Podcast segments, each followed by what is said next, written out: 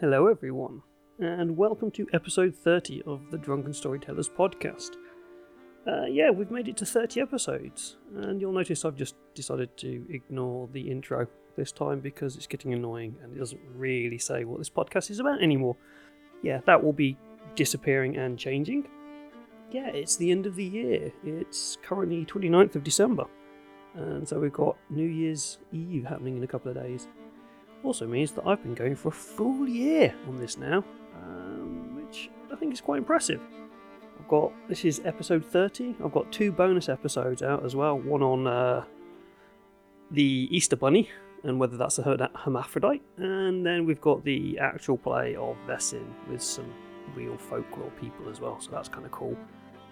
This is going to be the last episode of what I'm kind of saying is season one of this.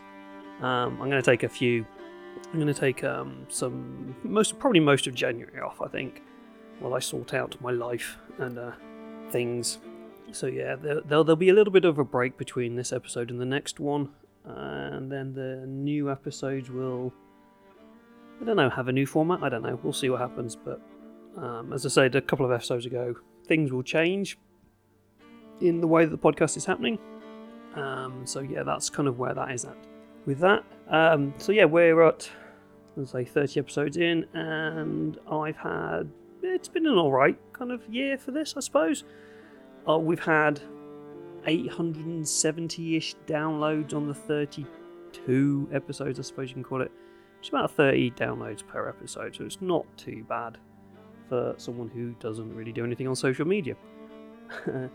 so it would be nice to get that number up. I would I would like to hit maybe 50, 60 downloads per episode, but well, that would involve me actually taking part in that social media thing. Keeping with the theme of what I have been doing uh, in the podcast, this is episode 30, so it is one of the tens.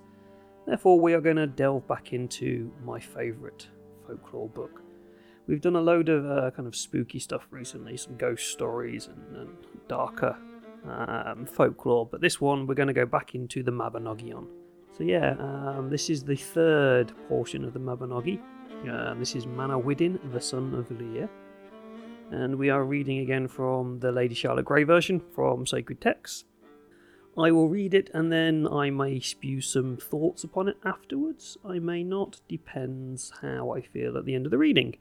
Again, apologies to all of you Welsh people, if there are any Welsh people out there who are listening, or anybody who understands and speaks Welsh. I'm going to butcher the names because I don't speak Welsh, and I'm very bad at that. So, let us begin. Sit back, grab yourself a drink, and enjoy the tale. Manawyddan, the son of Llyr. When the seven men of whom we spoke above had buried the head of Bendigeid Vran in the White Mound in London, with its face towards France, Manawyddan gazed upon the town of London and upon his companions, and heaved a great sigh. And much grief and heaviness came upon him. Alas, Almighty Heaven, woe is me! he exclaimed. There is none save myself without a resting place this night. Lord, said Pryderi, Be not so sorrowful. Thy cousin is king of the island of the mighty, and though he should do thee wrong, thou hast never been a claimant of land or possessions. Thou art as thy third disinherited prince. Yea, answered he, but although this man is my cousin, it grieveth me to see any one in the place of my brother, Bendigeid Vran. Neither can I be happy in the same dwelling with him. Wilt thou follow the counsel of another? Said Pryderi. I stand in need of counsel, he answered. And what may that counsel be? Seven cantrevs remain unto me, said Pryderi, wherein Rhiannon my mother dwells. I bestow her upon thee, and the seven cantrevs with her. And though thou hast no possessions but those cantrevs only, thou couldst not have seven cantrevs fairer than they. Kisva, the daughter of Gwyn Gloich, is my wife, and since the inheritance of the cantrevs belongs to me, do thou Rhiannon, do thou and Rhiannon enjoy them. And if thou ever desire any possessions, thou wilt take these. I do not, chieftain, said he. Heaven reward thee for thy friendship. I should show thee the best friendship in the world if thou would let me. I will, my friend, said he. And heaven reward thee. I will go with thee to seek Rhiannon and look at thy possessions. Thou will do well, he answered, and I believe that thou didst never hear a lady discourse better than she, and when she was in her prime, none was ever fairer. Even now her aspect is not uncomely. They set forth, and however long the journey, they came at length to Dyved, and a feast was prepared for them amongst against their coming to Narbeth, which Rhiannon and Kisva had provided. Then began Manawyddan and Rhiannon to sit and talk together, and from their discourse his mind and his thoughts became warmed towards hers, and he thought in his heart he had never beheld any lady more fulfilled of grace and beauty than she. Pryderi, said he, I will that it be as thou didst say. What saying was that? asked Rhiannon. Lady, said Pryderi, I did offer thee as a wife to Manawyddan, the son of Llyr. By that will I gladly abide, said Rhiannon. Right glad am I also, said Manawyddan. May heaven reward him who hath shown unto me friendship so perfect as this. And before the feast was over, she became his bride. Said Pryderi, Tarry ye here the rest of the feast, and I will go unto Lloegyr to tender my homage unto Caswallon the son of Beli. Lord, said Rhiannon, Caswallon is in Kent. Thou mayest therefore tarry at the feast, and wait until he shall be nearer. We will wait, he answered. So they finished the feast, and they began to make the circuit of Dyved, and to hunt, and to take their pleasure. And as they went through the country, they had never seen lands more pleasant to live in, nor better hunting grounds, nor greater plenty of honey and fish. And such was the friendship between those four, that they would not be parted from each other by night or by day. And in the midst of all this he went to Caswallon at Oxford, and tendered his homage, and honourable was his reception there, and highly was he praised for offering his homage. And after his return, Pryderi and Manawyddan feasted, and took their ease and pleasure, and they began a feast at Narbeth, for it was the chief palace, and there originated all honour. And when they had ended their first meal that night, while those who served them ate, they rose and went forth, and proceeded all four to the Gorsedd of Narbeth, and their retinue with them. And as they sat thus, behold, a peal of thunder, and the violence of the thunderstorm. Lo, there came a fall of mist, so thick that not one of them could see the other and after the mist it became light all around. And when they looked towards the place where they were wont to see cattle and herds and dwellings, they saw nothing now, neither house, nor beast, nor smoke, nor fire, nor man, nor dwelling, but the houses of the court empty and deserted and uninhabited, without either man or beast within them, and truly all their companions were lost to them without their narrowing out of what had befallen them save those four only. In the name of heaven! cried Manawyddan. Where are they and the court, and all my host beside these? Let us go see. So they came unto the hall, and there was no man. And they went on to the castle, and to the sleeping place, and they saw no one. And in the mead cellar and in the kitchen there was nought but desolation so they four feasted and hunted and took their pleasure. Then they began to go through the land and all the possessions that they had, and they visited the houses and dwellings and found nothing but wild beasts. And when they had consumed their feast and all their provisions, they fed upon their prey, killed in hunting, and the honey of the wild swarms, and thus they passed the first year pleasantly, and the second. But at last they began to be weary. Verily, said Manawyddan. We must not bide thus. Let us go to Lloegyr and seek some craft whereby we may gain our support. So they went to Lloegyr and came as far as Hereford, and they betook themselves to making saddles. And Manawyddan began to make housings, and he gilded and coloured them with blue enamel, in the manner that he had seen it done by Lasar Lesgewid. And he made the blue enamel as it was made by the other men, and therefore is still called Calac Lasar because La- Lasar Lesgewid had wrought it. And as long as that workmanship could be had of Manawyddan, neither saddle nor housing was bought of a saddler throughout all Hereford, till at length every one of the saddlers perceived that they were losing much of their gain, and that no man bought of them but him who could not get what he sought from Manawyddan. Then they assembled together and agreed to slay him and his companions. Now they received warning of this and took counsel whether they should leave the city. By heaven, said Pryderi, it is not my counsel that we should quit the town, but that we should slay these boars. Not so, said Manawyddan, for if we fight them, we shall have evil fame and shall be put in prison. It were better for us to go to another town to, an- to maintain ourselves. So they four went to another city. What craft shall we take? said Pryderi. We will make shields, said Manawyddan. Do we know anything about that craft? said Pryderi. We'll try, answered he. There they began to make shields and fashion them after the shape of the good shields they had seen, and they enamelled them, as them had been done the saddles, and they prospered in that place, so that not a shield was asked for in the whole town, but such as was had of them. Rapid therefore was their work, and numberless were the shields they made, but at last they were marked by the craftsmen, who came together in haste, and their fellow townsmen with them, and agreed that they should seek to slay them. But they received warning, and heard how the men had resolved on their destruction. Pryderi, said Manawyddan, these men desire to slay us. Let us not endure this from these boars, but let us rather fall upon them and slay them. Not so, he answered. Caswallon and his men will hear of it, and we shall be undone.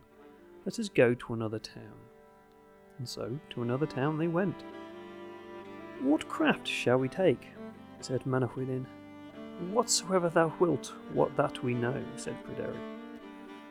Not so, he replied, but let us take to making shoes, for there is not courage enough among Cordwainers e- either to fight with us or to molest us. I know nothing thereof, said Pryderi. But I know, answered Manawyddan, and I will teach thee to stitch. We will not attempt to dress the leather, but we will buy it ready dressed, and we will make the shoes from it. So he began by buying the best cordwal that could be had in the town, and none other would he buy except the leather for the soles. And he associated himself with the best goldsmith in town, caused him to make the clasps for the shoes, and to gild these clasps, and he marked how it was done until he learnt the method. And therefore was he called one of the three makers of gold shoes, and when they could be had from him, not a shoe nor hose was bought of any other cordwainers in town. But when the cordwainers perceived that their gains were falling, for as Manawyddan shaped the work, so Pryderi stitched it, they came together and took counsel, and they agreed that they would slay them. Pryderi, said Manawyddan, these men are minded to slay us. Wherefore should we bear this from these boorish thieves? said Pryderi. Rather let us slay them all. Not so, said Manawyddan. We will not slay them, neither will we remain in Lochir any longer. Let us set forth to Dyfed and go see to it.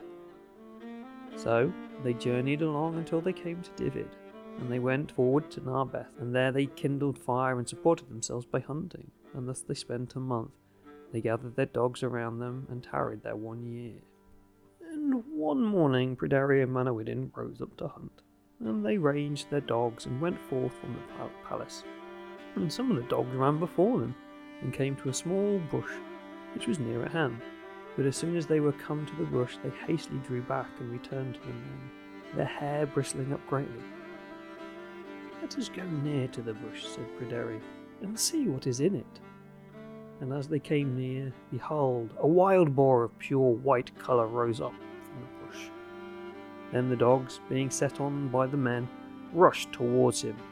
But he left the bush and fell back a little away from the men, and made a stand against the dogs without retreating from them, until the men had come near. And when the men came up, he fell back a second time, and betook him to flight.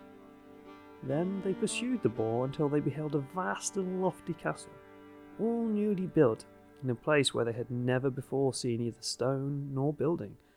And the boar ran swiftly into the castle, and the dogs after him. Now, when the boar and the dogs had got into the castle, they began to wonder finding a castle in a place where there had never been seen any building whatsoever. And from the top of the Gorsedd they looked and listened for the dogs. But so long as they were there, they heard not one of the dogs nor out concerning them.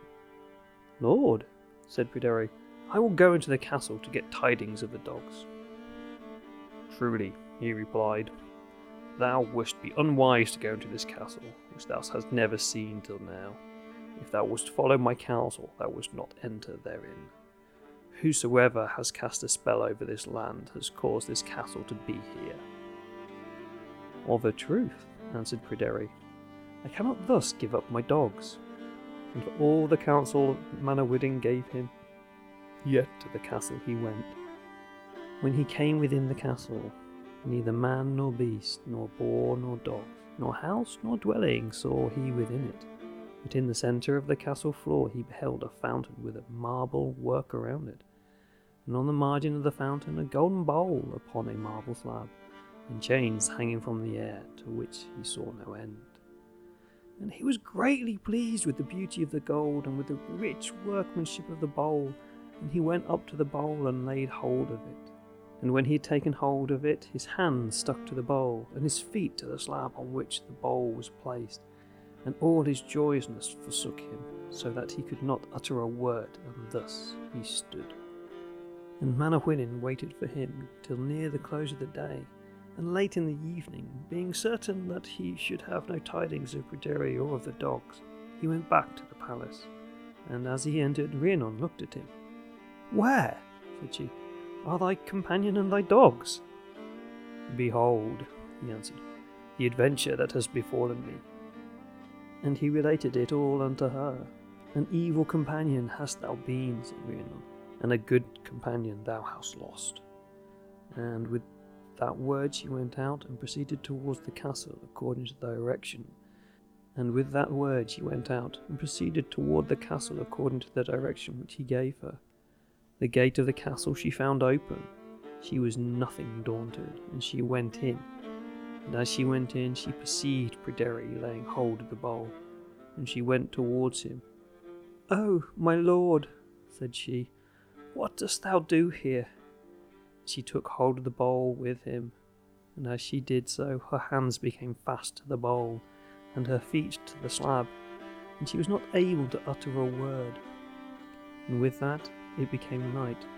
Lo, there came thunder upon them, and a fall of mist, and thereupon the castle vanished, and they with it. When Kisva, the daughter of Glyncloy, saw that there was no one in the palace but herself and Manawyddan, she sorrowed that she cared not whether she lived or died, and Manawyddan said this. Thou art in the wrong, said he, if through fear of me thou grievest thus. I call heaven to witness that thou hast never seen friendship more pure than that which I will bear thee. As long as heaven will that thou shouldest be thus, I declare to thee that were I in the dawn of youth, I would keep my faith unto Pryderi, and unto thee also I will keep it. But there no fear upon thee, therefore, said he. For heaven is my witness, and thou shalt meet with all the friendship thou canst want, and that is in my power to show thee, as long as it shall please heaven to continue us in this grief and woe. Heaven reward thee, she said, and that is what I deemed of thee. And the damsel thereon, thereupon took courage and was glad. Truly, lady, said Manawyddan, it is not fitting for us to stay here. We have lost our dogs, and we cannot get food. Let us go into Lyrgir. It is easiest for us to find support there. Gladly, lord, said she. We will do so. And they set forth together to Lyrgir. Lord, said she, what craft wilt thou follow? Take up one that is seemly. None other will I take, answered he, save that of making shoes as I did formerly. Lord, said she. Such a craft becomes not a man, so nobly born as thou. By that, however, will I abide, said he.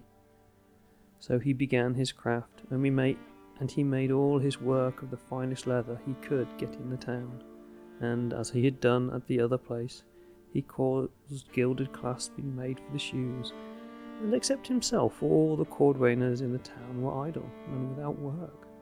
For as long as they could be had from him, neither shoes nor hose were bought elsewhere, and thus they tarried there a year, until the cordwainers became envious, and took counsel concerning him, and he had warning thereof and it was told him how the Cordwainers had agreed to slay him. Lord, said Kisva, wherefore should this be born from these boars? Nay, said he, we will go back unto Dyved. So towards Dyved they set forth. Now Manawyddan, when he set out to return to Dyved, took with him a burden of wheat, and he proceeded not towards Narbeth, and there he dwelt and never was he better pleased than when he saw Narbeth again, and the lands where he had been wont to hunt with Pryderi and Rhiannon. And he accustomed himself to fish, and to hunt the deer in the covert, and then he began to prepare some ground. And as he sowed a crop, and a second, and a third, and no wheat in the world ever sprung up better. And the three crofts prospered, the perfect growth, and no man ever saw fairer wheat than it. And thus passed the seasons of the year until the harvest came, and he went to look at one of his crofts, and behold, it was ripe. I will reap this tomorrow, said he. And that night he went back to Narbeth, and on the morrow, in the grey dawn, he went to reap the crop. When he came there, he found nothing but bare straw. Every one of the ears of the wheat was cut from the store, and all the ears carried entirely away, and nothing but the straw left and at this he marvelled greatly. Then he went to look at another croft, and beheld that also was ripe.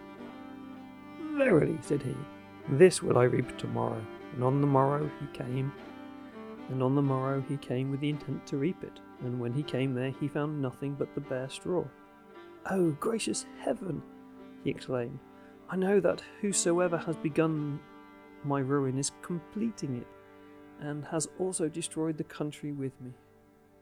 Then he went to look at the third croft, and when he came there, finer wheat had then never been seen, so this was also ripe. Evil betide me, said he. If I watch not here tonight, whoever carried off the other corn will come in like manner to take this, and I will know who it is. So he took his arms and began to watch the croft. And he told Kisva all that had befallen. Verily, said she, what thinkest thou to do? I will watch the croft tonight, said he. And he went to watch the croft, and at midnight, lo, there aroused the loudest tumult in the world, and he looked, and beheld the mightiest host of mice in the world, which could neither be numbered nor measured, and he knew not what it was until the mice had made their way into the croft, and each of them climbing up the straw and bending it down with its weight had it cut off one of the ears of the wheat, and had it carried away, leaving there the stalk. And he had not a single stalk there that had not a mouse on it. And they all took their way, carrying the ears with them. In wrath and anger did he rush upon the mice, but he could no more come up with them than it they had been gnats or birds in the air, except only one which, though it was but sluggish, went so fast that a man on foot could scarce overtake it. And after this one went, and he caught it and put it in his glove, and tied up the opening of the glove with the string, and kept it with him, and returned to the palace. Then he came to the hall where Kisva was, and he lighted a fire and hung the glove by the string upon a peg. What hast thou there, lord? Said Kisva. A thief, said he that I found robbing me. What kind of thief may it be, Lord, that thou couldst put it in thy glove? said she. Behold, I will tell thee, he answered. And he showed her now his fields had been wasted and destroyed, and how the mice came to the last of the fields in his sight. And one of them was less nimble than the rest, and is now in my glove. Tomorrow I will hang it, before heaven. If I had them, I would hang them all. My lord, said she, this is marvellous, but yet it would be unseemly for a man of dignity like thee to be hanging such a reptile as this. And if thou dost right, thou wilt not meddle with the creature, but will let it go.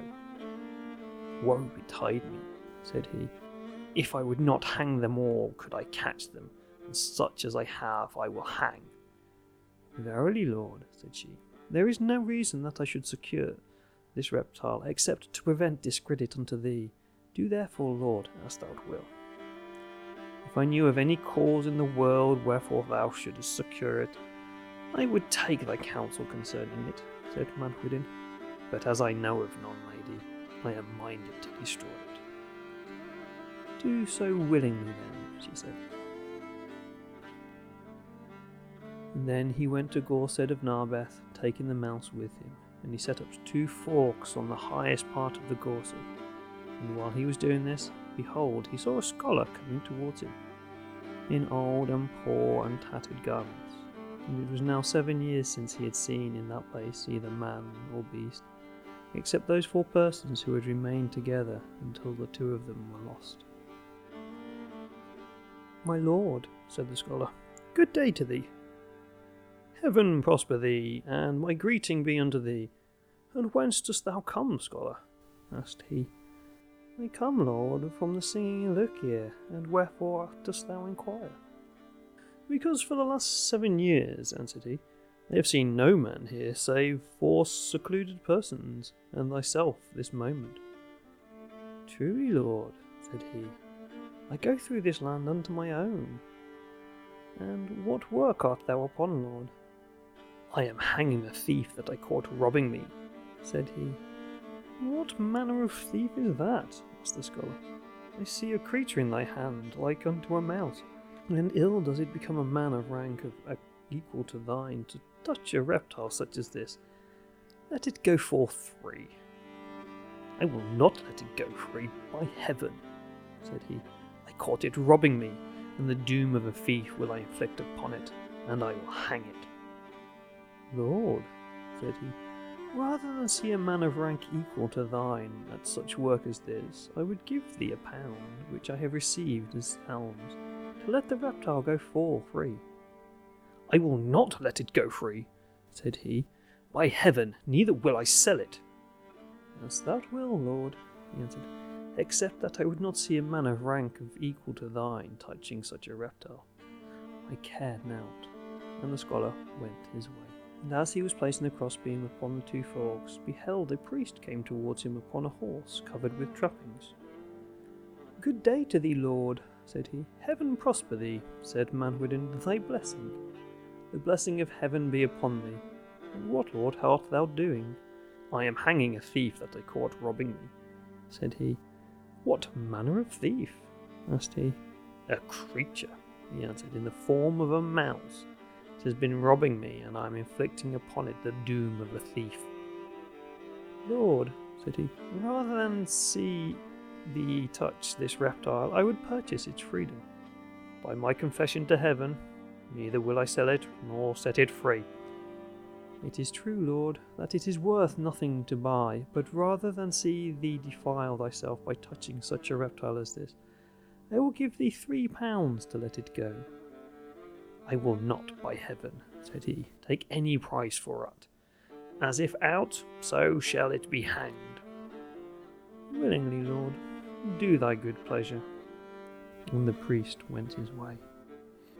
Then he noosed the string around the mouse's neck, and as he was about to draw it up, behold, he saw a bishop's retinue, with his sumpter horses and his attendants, and the bishop himself came towards him and he stayed his walk. Lord Bishop, said he, thy blessing. Heaven's blessing be unto thee, said he. What work art thou upon? Hanging a thief I caught robbing me, said he. Is that not a mouse that I see in thy hand? Yes, said, answered he, and she has robbed me. Ay, said he, since I have come at the doom of this reptile, I will ransom it off thee. I will give thee seven pounds for it, and that rather than see a man of rank equal to thine destroying so vile a reptile as this, Let it loose, and thou shalt have the money. I declare to heaven that I will not set it loose. If thou'lt not loose it for this, I will give thee four and twenty pounds of ready money to set it free. I will not set it free, by heaven, for as much again, said he. If thou wilt not set it free for this, I will give thee the horses that thou seest in this plain, and the seven loads of baggage, and the seven horses that they are upon. By heaven, I will not, he replied, since for this thou wilt not. Do so at what price soever thou wilt. I will do so, said he. I will that Rhiannon and Pryderi be free, said he. That thou shalt have, he answered. Not yet will I loose the mouse by heaven. What then wouldest thou? That the charm and the illusion be removed from the seven cantrevs of Dyved. This thou shalt have also. Set therefore the mouse free. I will not set it free by heaven. I will know who the mouse may be. She is my wife. Even though she be, I will not set her free. Wherefore came she to me? To despoil thee, he answered. I am Llwyd, the son of Kilcoed, and I cast the charm over the seven cantrevs of Dyved. And it was to avenge Gwawl, the son of Clud, from the friendship I had towards him, that I cast the charm. And upon Pryderi did I revenge Gwawl, the son of Clud, for the game of badger in the bag that Pwyll Pen Annwn played upon him, which he did unadvisedly in the court of Heveydd Hen. And when it was known that thou wast come to dwell in this land, my household came and besought me to transform them into mice, that they might destroy thy corn. And it was my own household that went that first night, and the second night they also went, and they destroyed thy two crofts. And the third night came unto me my wife and the ladies of the court, and besought me to transform them. And I transformed them. Now she is pregnant, and had she not been pregnant, thou wouldst not have been able to overtake her. But since this has taken place, and she has been caught, I will restore thee, Pryderi and Rhiannon, and I will take the charm and illusion from off Dyved. I have now told thee who she is, Set her therefore free. I will not set her free by heaven, said he. What wilt thou more? he asked. I wilt that there be no more charm upon the seven cantrevs of Dyved, and that none shall put upon it henceforth. This thou shalt have, said he. Now set her free. I will not, by my faith, he answered. What wilt thou furthermore? asked he. Behold, said he, this will I have, that vengeance be never taken for this, either upon Pryderi or Rhiannon or upon me. All this thou shalt have, and truly thou hast done wisely in asking this. Upon thy head would have lighted all this trouble. Yea, said he, for fear thereof was it that I required this. Set now my wife at liberty, I will not, by heaven, said he, until I see Pryderi and Rhiannon with me. Behold, here they come, he answered. And thereupon beheld Pryderi and Rhiannon, and he rose up to meet them, and greeted them, and sat down beside them. Ah, chieftain, set now my wife at liberty, said the bishop. Hast thou not received all thou didst ask? I will release her gladly, said he, and thereupon he set her free. Then Llwyd struck her with a magic wand, and she was changed back into a young woman, the fairest ever seen.